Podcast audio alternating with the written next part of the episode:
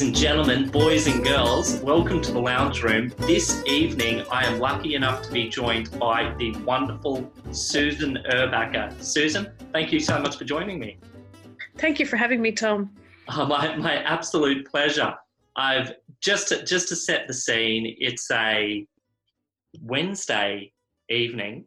Um, you've taken some time out of what I'm sure is a busy, busy evening for you to sit down and have a chat with me what can you just say the same? What's going on uh, down on your end?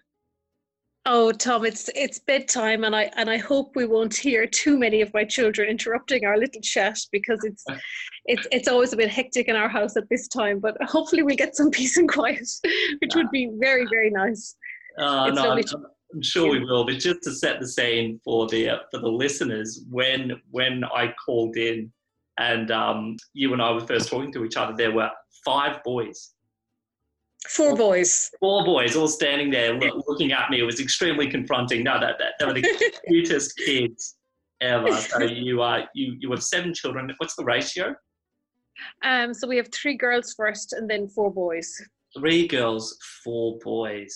Uh, congratulations, cute kids, wonderful kids. I, I I have the benefit of seeing them all from afar, um, and that's that's that's just great.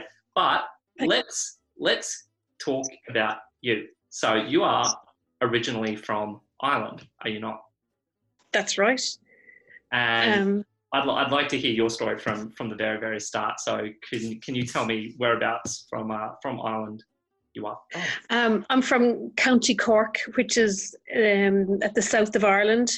Um, I was born and raised in, in a little town called Kanturk in North Cork, a very small rural town.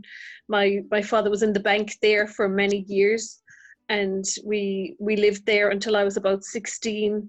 I went to, to school there and went to mass there, and our little lives our lives revolved around that little town. We we knew everybody, and everybody knew us, and that that came with its pros and cons because small towns can be can be quite insular and narrow-minded and yet you have the benefit of community when everybody knows you and everybody everybody is there for you if, if you need them. Um, and my father was in the bank and he retired and then we we moved to my parents roots and they're from west cork which is quite scenic. Um, my mother is from bantry and we moved we moved to bantry. It's, it's a beautiful little town um, on, on Bantry Bay. There's a beautiful song about called Bantry Bay, and um, we we moved there. I suppose my parents wanted to go back to their roots. It's a it's, it's a beautiful area, and and then I just obviously stop you there. So you you've got this beautiful Irish accent, and you're saying things like the little town. Um, I it, it just sounds wonderful and beautiful. So you paint paint a bit of a visual picture. I mean, I'm sure that you just saying it's a little town is probably not doing it justice. What what does a little town look like? Um, so Bantry is a town, oh, and I guess maybe now it probably has maybe a population of about four or five thousand people. Pro- yeah, at most four or five thousand people. It's um, it's at, at the mouth of a harbour and at the foot of the hills so it's it's really spectacular and my parents have a house about a mile from the town so up on the hill so their house overlooks the town and Bantry Bay and the mountains and Whiddy Island and you can see all the way down in the rainbow just it's it's quite it's it, I can't think about it without being nostalgic because it, yeah. it truly is beautiful. Yeah. Um, it's it, it, it it's just spectacular. I it, it Bantry Bay on on any day is is spectacular. On a rainy day, it's interesting with the clouds coming over the hills, and on a sunny day when you can see you know thirty miles to to Beara and to Castletownbere, it's absolutely spectacular. So it's they're they're blessed, and we're blessed to to come from such a beautiful part of the world. Okay, and can you, can you tell me a little bit about your family? So you're one of how many? I'm one of two girls. So I, I just have one older sister um, called Miriam, and she's she lives in Ireland. She's married and has six children, and my parents are, are still in Bantry. Okay, you're, you're not the only one with a large family. No, no, I'm not. You know, we, there were only two of us, and my parents would have loved more children. And I guess Miriam and I, you know, longed for for more family, and she she always wanted to have the big family, and so did I. So we're truly blessed to to be living the dream. Yeah, well, that's wonderful. And you, you were you were brought up Catholic. That's right. Okay, and can you can you tell me a little bit about what it was like growing up in Ireland? Catholic mm-hmm. Ireland in a Catholic family? Um, well, I guess, you know, when I was growing up in the 80s, you know, I went to Catholic school. We went to the local church for Mass every Sunday. Everybody did that. Everybody went to Catholic school. Everybody went to Mass on Sundays. But I guess looking back, a lot of it was not was Catholic in name only which which is very sad to think. And you know i feel like sometimes i'm, I'm bursting people's bubble about catholic ireland because unfortunately you know now catholic ireland has really you know gone down the drain. But even then you know in it was catholic in a lot of ways in name only. We we went to to mass. My, my family was always very very devout and we always said the rosary every night but i don't think other families were quite so much and i suppose you can see that now and that so many so many families have just fallen away from the faith and ireland is far from the stronghold of the faith that it once was. Um, but i suppose then you know we have so many catholic you know traditions as part of our culture. Um, it's you know St Patrick's Day and Christmas, mm. Easter. You know, I suppose even when people go to Ireland, they think they just see Catholicism everywhere, and and it's true. It's everywhere. There are churches. You know, in every small town has a church. Every town has many churches. Big towns have many churches. Um, you drive around the country, and there are little calvaries on the side of the road. There, are, you know, what's you a calvary? A calvary is um, a crucifix on the side of the road with often, you know, Our Lady on one side and Mary Magdalene on the other side. Um, and that's just as part of people's devotion. They would have been erected just to show their their Catholic devotion and their Catholic, their Catholic, you know, their, their devotion to our Lord. But I guess, you know, Catholic schools, even when I was in school a long time ago, the teaching the faith wasn't what it should have been or it could have been um, and um, i guess you know you can really see that now it's um, the faith is it, it wasn't taught very well and the fruits we can see now because so many Irish Catholics have just fallen away from the faith, and it's it's very sad. Yeah, no. but but that's still interesting when you say everybody used to go to mass. So fast yeah. forward, you know, 2020, yeah. I grew up in the the late 90s, early 2000s. I'm probably what you'd call a millennial, even though I resent that yeah. that term.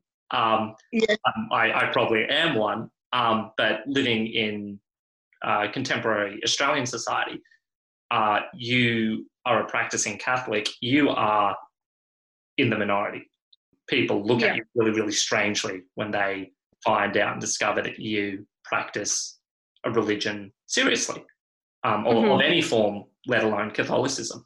Um, mm-hmm. But that that's just seems like it's in stark contrast with what you're describing. When, when you say everybody went to mass, put put aside the you know what people derived from it, but yeah.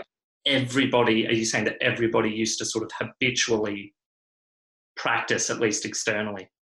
Yes, yes, Tom. I mean, I remember as a child going to mass in Kanturk was where I grew up um, as a small child, and you know we would go to mass on Sunday, and the car park would be full, the church would be full. Everybody went. It was an absolute given. Everybody went to mass. I don't think I knew. I, I don't think I knew of anybody who didn't go to mass. Even the bad did. Everybody just went. You know, it was just one of those things. Yeah. Wow, incredible. Can you, can you tell me hmm. what it was like growing up in Ireland? Um, I know that's probably really broad. Sorry, that's probably not a fair a fair question. Um, but but did you do you remember your childhood? Oh, absolutely. Yeah. Uh, we we lived uh, um, about a mile from the town, yeah. so we lived on a road with lots of other families. And I remember the summers evenings. You know, we would be we would go around to the other children's houses and we would play, and you know we would always be in and out of the other kids' houses. We knew all our neighbours. Everybody knew us. We, you know, it was it was it was just like it was like family, I suppose um, we were very welcome to, to call on anybody or to to play um, and it was it was beautiful really and it I, I suppose I have vivid memories of um, the summer's evenings because in Ireland it doesn't get dark and the summer's evenings until about 10 at night. Oh, so wow. we would be playing out, yes, we'd be playing outside and, you know, then we'd have to go home. You wouldn't realize how dark, how late it was because it was still bright. And that's, you know, in winter, on the, the other hand, it gets, it gets dark very early, about, you know, four, four, half four in the afternoon. So we'd make the most of the summer's evenings and just play until it was dark. And there was there was no danger. We were we, our parents didn't know where we were. We were in one of the houses and and we'd be home but we were fine. We were together and we were with the neighbors and we were fine. Um, and that was beautiful you know it was so safe and secure and just just such happy childhood memories of of being a child and just playing and yeah it was beautiful. Did you ever see a leprechaun? Well tom i do tell my children a story about the time I saw the leprechaun, we but I'm not sure we want to go there. I want to hear the story. quickly, quickly, let's do it. Um, well, I was out at the clothesline in my parents' house and I heard something in in hiding in the blocks that they have the firewood next to their house and I heard something, and I heard two leprechauns fighting over the crock of gold. And they were saying, You give it to me. No, you give it to me. I'm not doing the accent that I usually do for my children. They were fighting. And I thought, uh, I went over to have a look, and with that, they disappeared. Yep. And I never saw them again. So that's never the leprechaun story. never again. Wow. Wow. Well, yeah. yeah. We, we don't really have anything like that in Australia. so consider yourself lucky. Oh, wow. Okay, so fast forward, you found yourself in Australia. Yes. that come to happen? that is a very good question. Um, that is a very good question. The first time I met my my lovely husband, he asked me had I been to Australia, and I told him that I hadn't, and I never wanted to go. So, mm, yes, I suppose it's all down to Mick. Okay, um, Mick. Yes, Mick yes. is the husband. yes, Mick. Where did you meet Mick? Uh, I met Mick in Dublin in 2007. Um, I was, I was, I had been doing, I had been working full time for a pro life group called Youth Defence, but I had uh, given up that job and I had gone back to full time teaching. And I, but I was still hanging around very much with the pro life people because we were still very much involved. And um, Mick came along. He had been in London doing uh, a working holiday visa for about a year, and he had decided to come to go to Ireland for a year before he came back to Australia. So we were hanging around in the same circles, and that was it. I met Mick, and the rest is history. Then he somehow convinced you to leave Ireland, that sounds so beautiful and green and magical, and come to Australia. Yes. Don't worry, mum did something similar, I think. Yes. You and my mum have a lot in common. You left we wonderful sure places to come to another wonderful place. Australia's a very wonderful place. This is um, very true. Well, I guess, you know, when you marry somebody from another country, you can never rule out completely going and living in this country. And I never once once Mick and I were married, I, I, actually I never ruled out coming to Australia, um, and we, we married in two thousand and eight. So um, that was when the recession hit Ireland very badly, and we we had we had our first child very quickly after we got married, and um, it was just really hard to get ahead. Um, Mick was working very hard. He was working in the IT industry at the time, and you know Ireland was it was just really hard. Rent was really high. We were renting a house in Dublin, and we, we weren't in a position to to buy a house. And we didn't know what to do, how to get ahead, how to you know, make a home for our family. I had given up teaching. I was at home with with our little baby daughter, um, and we so we explored the options of coming to Australia, and um, you know, it was obviously very it was quite painful because you know to leave my home my parents especially my sister my only sister. Um but i if i guess if god wants you to do something he does give the grace. And he did give me the grace. And my my lovely husband always said that you know we would try it. We would try it for two years. And if i wasn't happy he was he was prepared to take me back to ireland again. Aww, what a sweet guy he he is he's wonderful. He's really wonderful, um, and you know we we we we packed our bags and we said our very painful goodbyes and we came to Australia, um, which you know Australia I I found it very difficult not because because people everybody was so nice to me and couldn't everybody couldn't have been more helpful but it was just so hugely different to what i was used to can you give me some, um, some specifics? I mean, um, so so I've already previously mentioned that you have got a lot in common with my mother.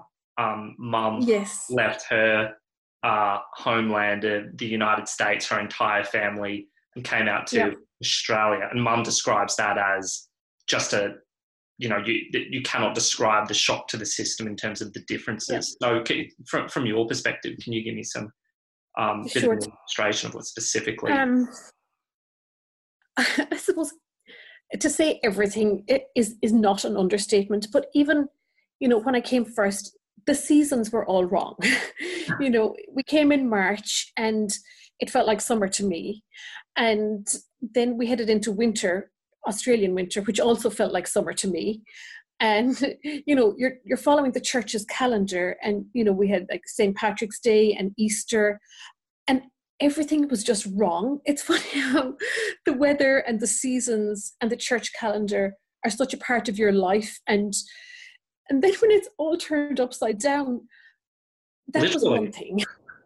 yeah, literally turned upside down. Um, the heat I really, really struggled with because obviously I've never experienced anything like it for such a long time. Um, the culture, um, and I now I appreciate how similar Australians are, Australian and Irish people are. In the beginning, I found I found the culture quite English. um, what does that quite, mean? I suppose you know the morning tea culture, um, high tea, things that I would consider very English, and I guess I resented that. Yes. I don't do high tea, so. yes. um, then you know the lifestyle i guess i'm not used to I, I wasn't used to like the barbecue lifestyle the outdoor lifestyle coming here and there the relaxed lifestyle i have come to, to know and love it and now that especially now that i have seven children i, I really love that it's it's so low key in a way and people are relaxed people are very relaxed and i guess it's australia i don't it's not a terribly formal country, um, and people are quite low key about everything, which at times I miss. It's nice to you know get dressed up and have serviettes and tablecloths and you know put your best foot forward, which I try and do sometimes because it's nice. I, I like that. So, so I found it was it was so much to get used to to go from that you know high tea morning tea side of things to then how relaxed it was in other ways to um, obviously so many new people um, yes just being on the other side of the world so far from my family not seeing them at all for obviously such a long time um, then the time difference was huge because i couldn't speak to them much because of the time difference yes it was huge the, the weather was a huge factor though just acclimatizing to to this crazy heat i i just had no idea but you're hmm. still alive today. So you like overcame it and you're still here. I live to tell the tale. But yes, it was it was good because I guess you have to pull out all the stops within yourself to survive. And um and I I thought, you know what? I really I took took a long hard look at my life and I said, you know, this is a challenge, and I'm not going to let it beat beat me. I'm going to I'm going to make this work. I'm going to I'm going to make friends. I am going to settle. I'm going to make a nice home for my husband and my family and I, and I'm going to do my best. And I suppose um, with God's grace and you know so many nice people around me, I yes, it did. And yeah, I, I strongly believe that you have to bloom where you're planted, and just you can you make your happiness. And yes, I I, I couldn't be happier to be honest. I'm very very happy here a story of resilience, flourishing, and triumph. Susan Urbacher, that, that's wonderful. That's, that's so good. Um, something you alluded to briefly earlier that is something I really want to explore. Um, when you met Mick, you said you were volunteering or working for a pro life organisation. That's right. Okay, so how, how long have you been involved in the, the pro life movement? Um, um, since I started university, so over 20 years ago, I, I started with pro life work. Um, so when I went to university, um, straight out of school, uh, one of the first things I did was to join a pro life society because I, I have always felt so strongly about pro life issues. Just I'm I'm very passionate about it, and yes, it's, yeah, it's I've been involved ever since. Okay, I was going to ask you why you feel so strongly, but that's probably a really stupid question. I mean, the, uh, just thinking in, from terms of Catholics per mm-hmm. se are yeah. pro-life, but not yeah. every Catholic throws themselves headlong into pro-life activity. Mm-hmm. Um, mm-hmm. So you know, what was it? This is probably an unfair question, so let's just let's just go with it. And what what okay. about the pro life movement that attracts you to it? Um, this is another one of the the one the ones that pulls at my heartstrings. Uh, I just I just passionately believe in the absolute right to life of each and every baby each and every baby of, of each and every human being not just not especially the most vulnerable of all the, the unborn child in the mother's womb but but all human life you know up to old age. Um i i remember I, I think i was three. Yes i was three. It was in 1983 there was a, a pro-life referendum in ireland and it's one of my earliest memories. I remember my mother yes, it was my mother telling me to pray for the the unborn babies, and I remember. I remember then feeling so strongly about it, and I remember praying Hail Marys for unborn babies because it, it just it just appalls me. I I am just so upset at the thought of what happens to, to unborn babies in their mother's womb in the name of choice or freedom or anything else under the sun and to know what is done to these babies and to stand idly by and do nothing i just can't. Hmm. i just can't. I you know we've been given a voice. God has given each one of us a voice. And i so strongly feel that we have to use our voice for these little ones who have none hmm. who have no voice. And I, I just I have to I just have to. I I, I, must when I when I started doing some pro life work in Australia, that's when I really felt settled because I I just feel at home doing pro life work. I just I feel I suppose it's just I feel called to it, absolutely called and convicted and convinced, and I, I have to. That's that's so beautiful, and that's that's yeah. very inspirational because in in this day and age, I mm-hmm. can be pro life, um, mm-hmm. but I'm termed misogynistic or yep.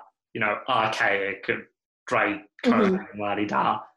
Whereas to see a woman who is pro life, um, that's that's really inspirational and beautiful. So can well, I was going to say well done, but that's I, I, won't say that. I won't say that. It's great work though. Um, so you, you started, or it sounds like your your parents may have nurtured within you this this love for the unborn, and you've obviously got a, a natural tendency towards mm-hmm. that that sort of work, loving it. You're very passionate about it. Um, so were you saying that university was the first time that you took an active role in in yeah. that area? That's right, Tom. Yeah, to be honest, I don't even remember giving it a second thought. I was going to join a pro-life society the second I got to university so that I could do something. It was it was absolutely a given that I would, as early as I could, I would do something for the pro-life movement, do whatever I could. So it, it was fantastic. Um, it was great. It, it, I found my home there in in doing pro-life work. Yeah. And can I ask you what's what what is pro-life work? Yeah, good question. Well, I suppose it takes on so many different forms. Um, when I was in university, we we had a, a pro life society. So having a presence in a university for a start is is huge. And we would have uh, we would set up we would call them information days. And we would set up um, a stall in the busy areas on campus. You know every every month or so i can't remember exactly now. And we would um, we would have we would show pictures of aborted babies and we would hand out information and we would collect signatures um, to, we were always lobbying the government to try and keep ireland's laws pro-life. Um, and and just just to talk to people about abortion just to have a presence just so that if people wanted to talk they could. Just being a voice um, that was one of the things we would do. We would uh, we organised a number of trips to schools to talk to high school students about pro life issues to try and raise awareness of the development of the child in the womb. Because if people know how how beautifully and how early the child develops in the womb, it's very hard to then turn around and say, "Well, I think they should be aborted." Um, because the child develops so early and so beautifully, and their heart is beating at 21 days old. And there's so many beautiful facts that if people know, I think it would be very hard. It is very hard for people to then turn around and say, Well, I think you should have an abortion, because this is a real person we're talking about. So I suppose education, awareness, um, that was our big mission. Then we brought over a number of pro life speakers to the university.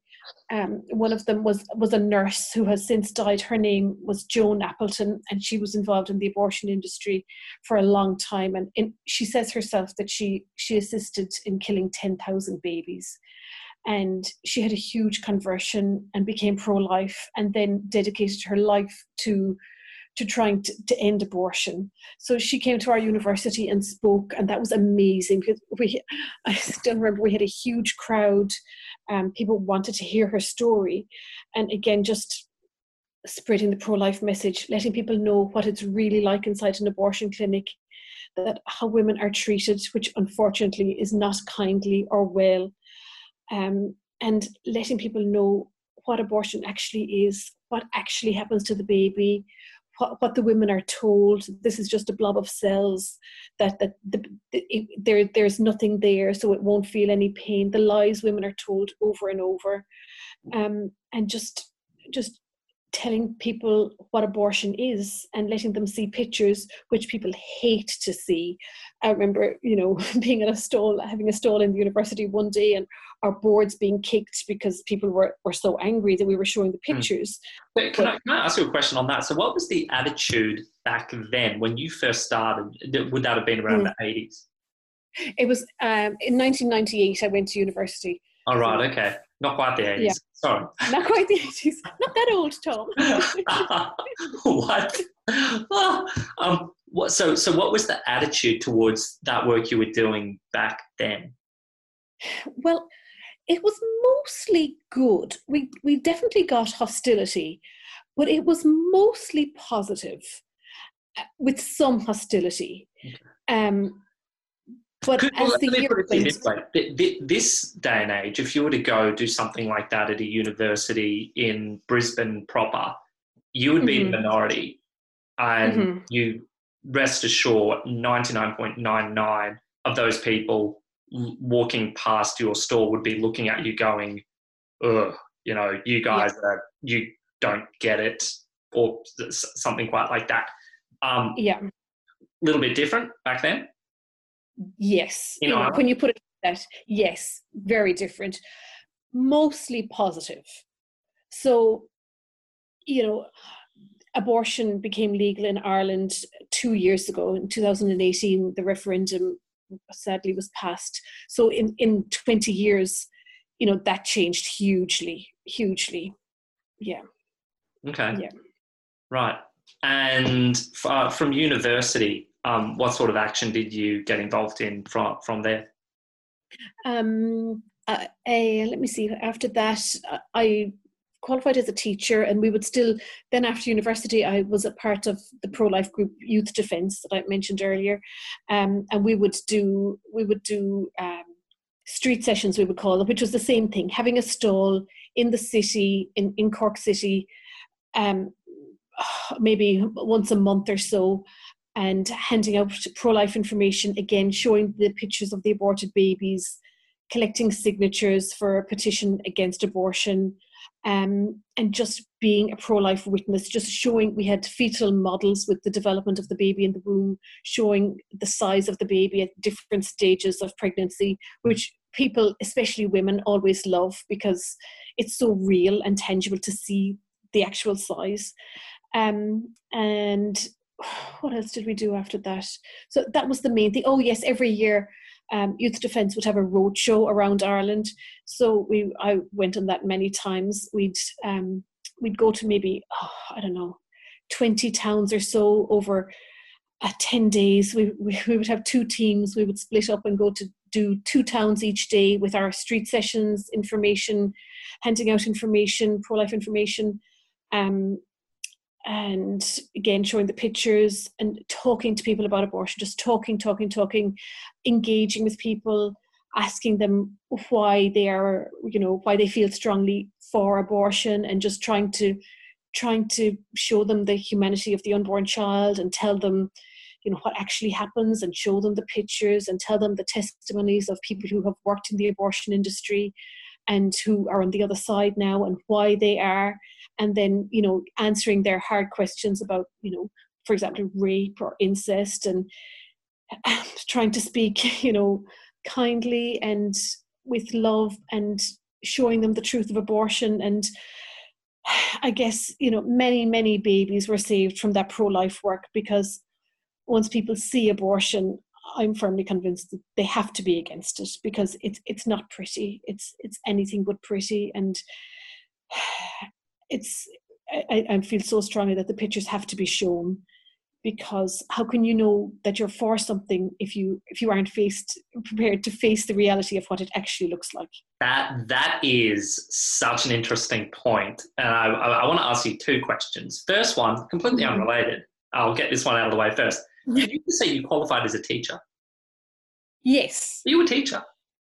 yes There you go. Well, I'm, I'm not sure I even knew that. What do you teach? What did you teach? i taught the irish language As in Gaelic. yes I, I, I was going to ask you that, and I think it may have slipped my mind. So it's pro- it's providential that you said that because now it's triggered. Can you can you give me some Gaelic? Diagwit, Conas Atatu, Is Misha Susan, Talconi Orbis and Austral. Okay, what did you just say? I said hello. It's beautiful the way you say hello in Irish. You say Diagwit, which means God be with you. And the response is Dia Ismuragwit, which means God and Mary be with you.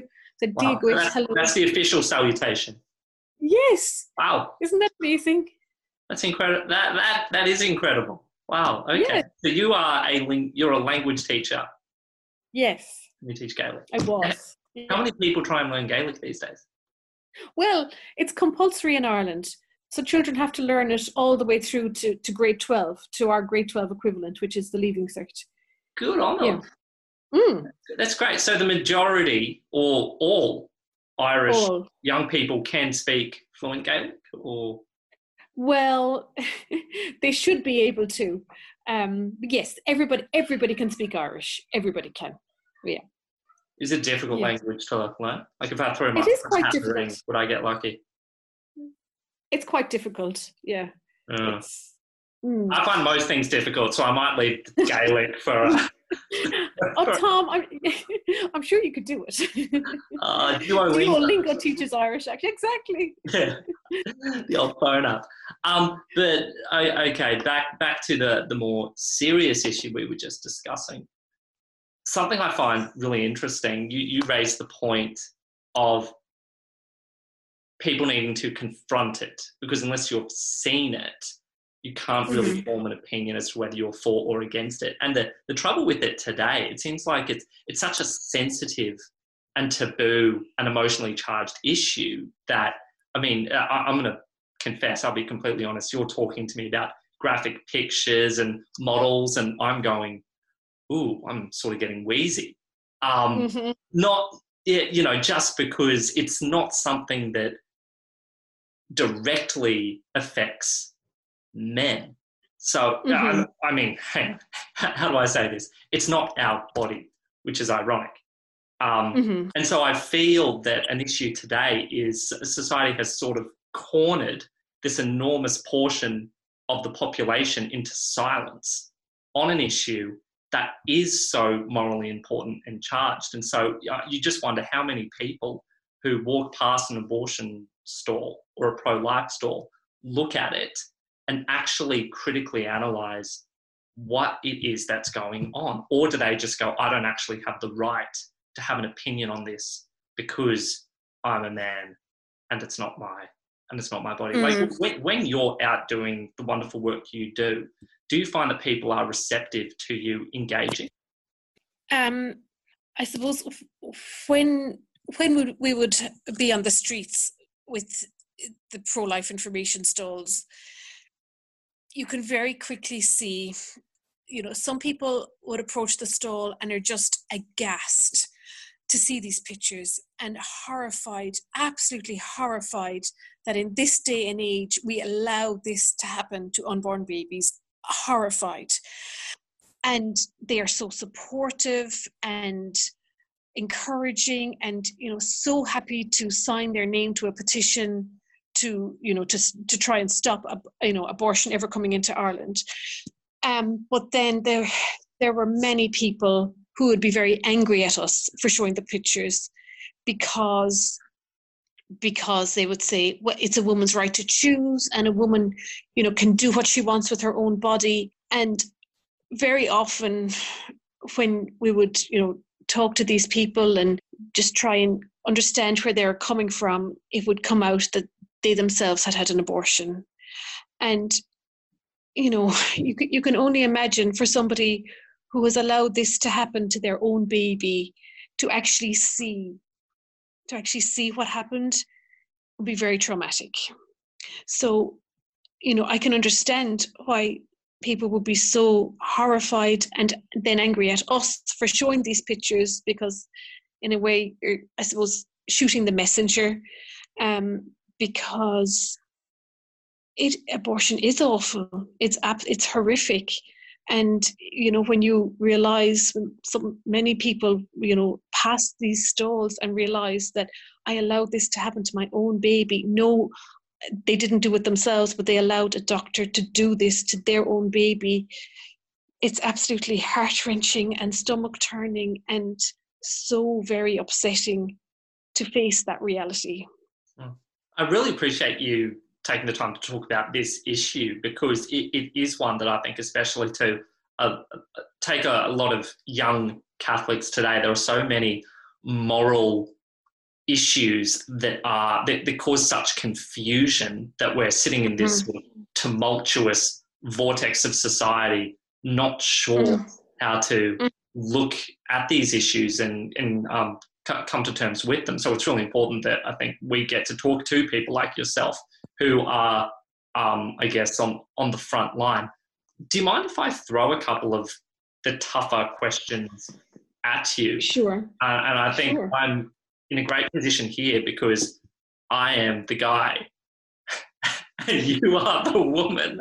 So what, one of one of the points um, that seems to be more commonly made today, especially if, if you're, you ever find yourself as a male taking a pro life stance in a discussion, it's not your body. you know, you're a guy, you can't possibly understand what we go to. It's our body, it's our right to choose. Um, what would your response be, or what are your thoughts uh, on that point?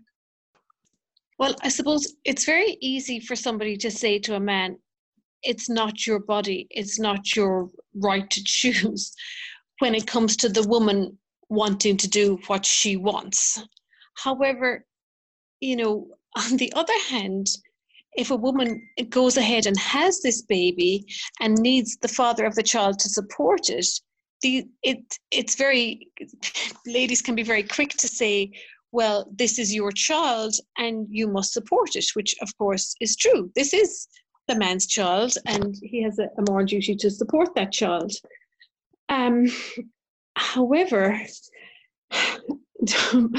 um, you know, it's I think it's it's so important for for men to to stand strongly on this issue because so many times I think women feel pressured to ha- into having an abortion because they don't have a man to stand by them and they don't have a very often a man is is strongly encouraging a woman and I've often seen it happen outside abortion clinics where where the men are are forcing women to have abortions um, and for a man to stand strongly and say, I will support you in having a baby and I will do everything I can and I will be a father to this child and I will be I will be what I should be, I think very often is what a woman wants to hear. Um, and you know, so many times, so often you hear the women go, go through with abortions because because the men aren't supportive. And I feel you know it's up to men to stand strong and say no we are there for you i'm there to, to support you through this and I think that's really what women want to hear a lot of the time. And do you think that the, the, underlying problem, because it, it, seems like that the tidal wave that's coming over society now is going in the direction of pro-abortion, pro everything that fundamental mm-hmm. morality would teach. So the trend yeah. today is to be not pro-life. Do you yeah. think is that, but based on your experience, is it an educational issue, or is it more complex than that? I think it is, Tom. I really think it is. You know, because when you show people what abortion is.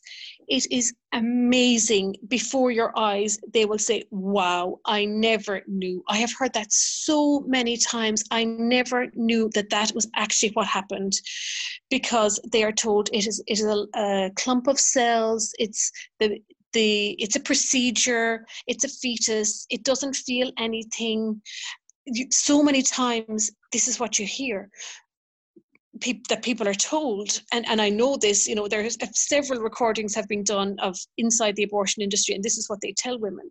Whereas if people know the reality of what abortion actually is, I strongly believe that women still have huge maternal instinct and when often you know when people when ladies are pregnant and they they go and they see their baby on an ultrasound they want to give that baby life they can't they can't let that baby be aborted. They have heard the heartbeat, they have heard, uh-huh. seen their baby move. And and they just can't because because it, it, it's truly their baby and it's alive and it's kicking and it has a right to life and the maternal instinct is so very strong that I believe when, when they know what abortion is and when they see their baby, those two things, I believe it's life changing, literally. So, so do, do you think that society could the problem be that society, on a large scale, has done such a good job of just silencing the issue? That yes, it's possible exactly. to be educated, and therefore you can't actually form an opinion on something that is so morally fundamental.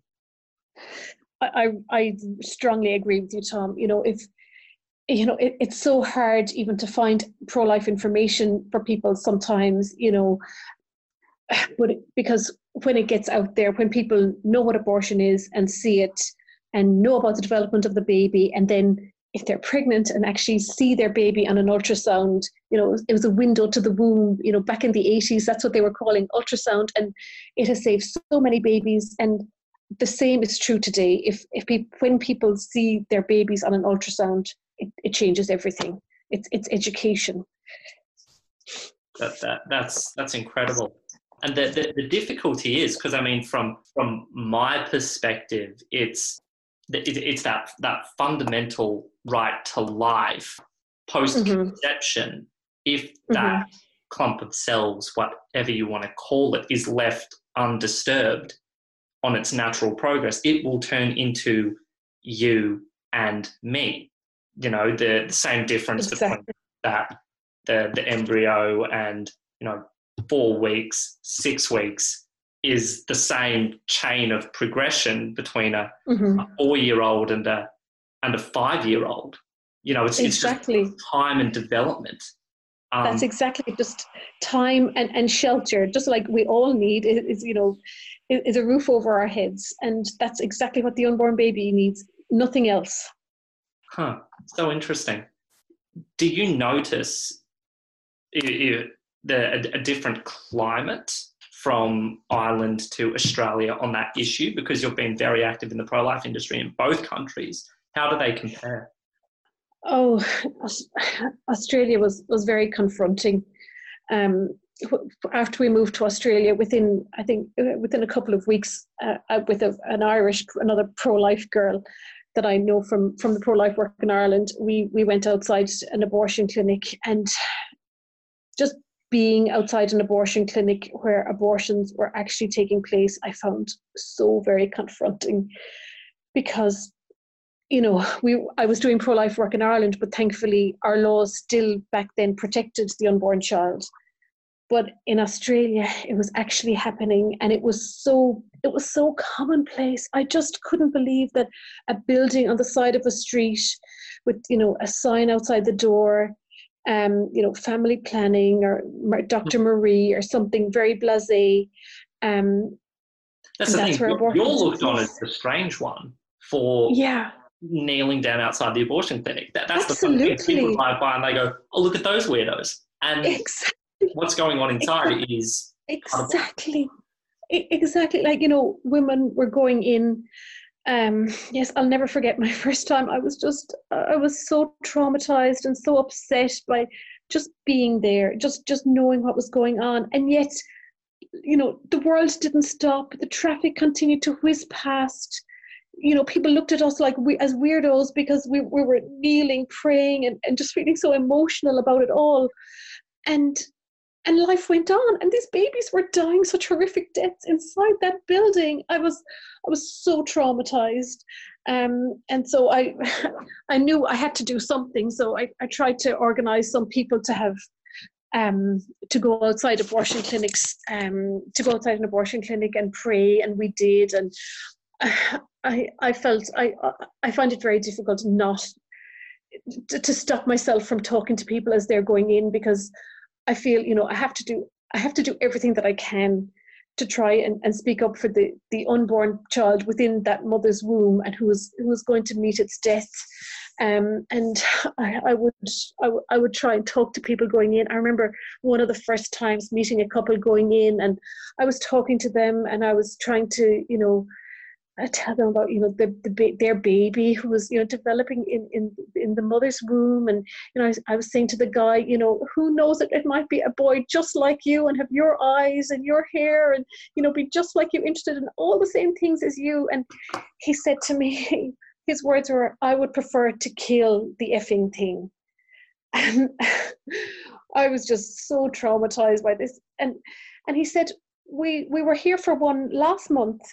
Uh, as well, or a couple of months ago as well, she didn't want to go back on the pill because she'd put on too much weight. So it's just easier to get another abortion. And this was just completely mind blowing to me because human life was so cheap and so it meant absolutely nothing to them. She would prefer to have an abortion rather than go on the pill. Not that, not that I would encourage anybody to go on the pill at all. But it was just so blasé and yes it, i was very traumatized and it, it nearly put me off going outside, continuing outside the abortion clinics because it was so traumatizing to to hear people speak like that about their own child. But um, I resolved to go back because if you if you lie down and do nothing, that's letting letting the enemy win. So we would go back and we would pray, and I, I had a, a few good pro life friends, and we would go every week and pray outside one particular abortion clinic, and then we, we would do that. We would, we, I don't know how long we did that for, for, for quite some time. Um, and then one day I happened to get an email from um, Catholic coordinators, which I'm not, I'm sure you've heard, but it's an email that goes around in the Brisbane area. And it was an email letting people know that about a baby who had been saved. and I also get emotional when I talk about this because about outside the abortion clinic that we used to pray outside, that we were praying outside and talk about this girl who went there and she she went in. And that day we, we hadn't approached them. We hadn't we hadn't approached we hadn't been approaching people for a while. Um, and I'll tell you why. Because this person went in and she heard us praying and she went in and she was lying on the abortion table. She was gowned up. She was ready for the procedure. And the our father kept going around in her head and she, she got up. We'd been praying the Our Father as she passed in, and she got up and she said, I can't do it. I can't do it. All I can hear is the Our Father going around in my head. I can't do it. And she walked out. And the, the email said, wanted, this email wanted to, to let people know who praying outside the abortion clinic to please keep going because you know you're saving babies and you don't even know it and i was just so inspired by that because just just the prayer alone not talking not doing anything just praying so um we we persevered with that because you know prayer just changes things as we know um, and that that baby's life was, was saved and that was that was a beautiful thing well, well, I think you've just preempted my next question. Um, two two points I want to to raise with you. So, how often is it that you feel like your action is successful, for none of a better term? Like mm-hmm. I'm sure in your work, you come into contact with lots and lots of people do you do mm-hmm. you feel like you you constantly have success or is it 50-50 or are you just hanging out for those rare moments when somebody stops and corresponds with the i guess the grace in your message well, um, well tom i guess i've been doing pro-life work for 22 years since i was 18 and that's that's the only positive feedback i've ever had um so i guess they're pretty rare it's um, tough work. But, it's tough work. It's very tough work. Um, you know, when we would do pro life street sessions in Dublin every Saturday when I was when I was there, and you know, many times people came up and said to us, you know, I had my baby because of you guys. I, I passed your your stall on the street. I saw the pictures of abortion and I couldn't do it. So, you know, we would get positive feedback like that every now and again. And we would just be, oh, so ecstatic to hear that because it, it you know, for me, saving one baby it makes it all worthwhile i would i would give my whole life just to save one baby so um yes any positive feedback and anything at all is just so encouraging. And yes i i hope you know i i'm resolved never to give up no matter what whether if we get feedback or not. It's not it, it's it's lovely to hear. It's wonderful and so encouraging to hear that a baby has been saved but it, it's very very rare. But that doesn't deter us. We'll, we persevere. So is that just a very polite way of giving australia the ultimate condemnation like, do, do you think yeah, we, we hear stories of Australia being notoriously um, atheistic, skeptic, um, secular. And I mm-hmm. think earlier in our conversation, you referred to Australia's reputation as being laid back. I think that carries across all the different uh, forums, including morality. Um, yeah. But, but, but is, is that something you've found? So do you think Australia's blase approach towards the issue of abortion, is, is that particular to Australia? Sadly, I don't think it is, Tom. You right. know, you know, I was horrified, really horrified and heartbroken that two years ago the in an in a referendum in Ireland, you know, abortion was passed by a huge majority, sixty six percent. You know, I think the moral decline. It, it's not just Australia. It's it's everywhere. It's Catholic Ireland. It's Catholic Ireland is is a thing of the past. It's it's it's very sad, but it's it's reality. Right. Okay. Well, that is sad. I want to ask you, what is the best moment you've had from all the, the wonderful and tireless work you've done in the pro life industry? Is there a moment that sticks out in your mind as, you know, I'd lose 99 days, but just to get that one little win there, that is worth it? Can, can you share that?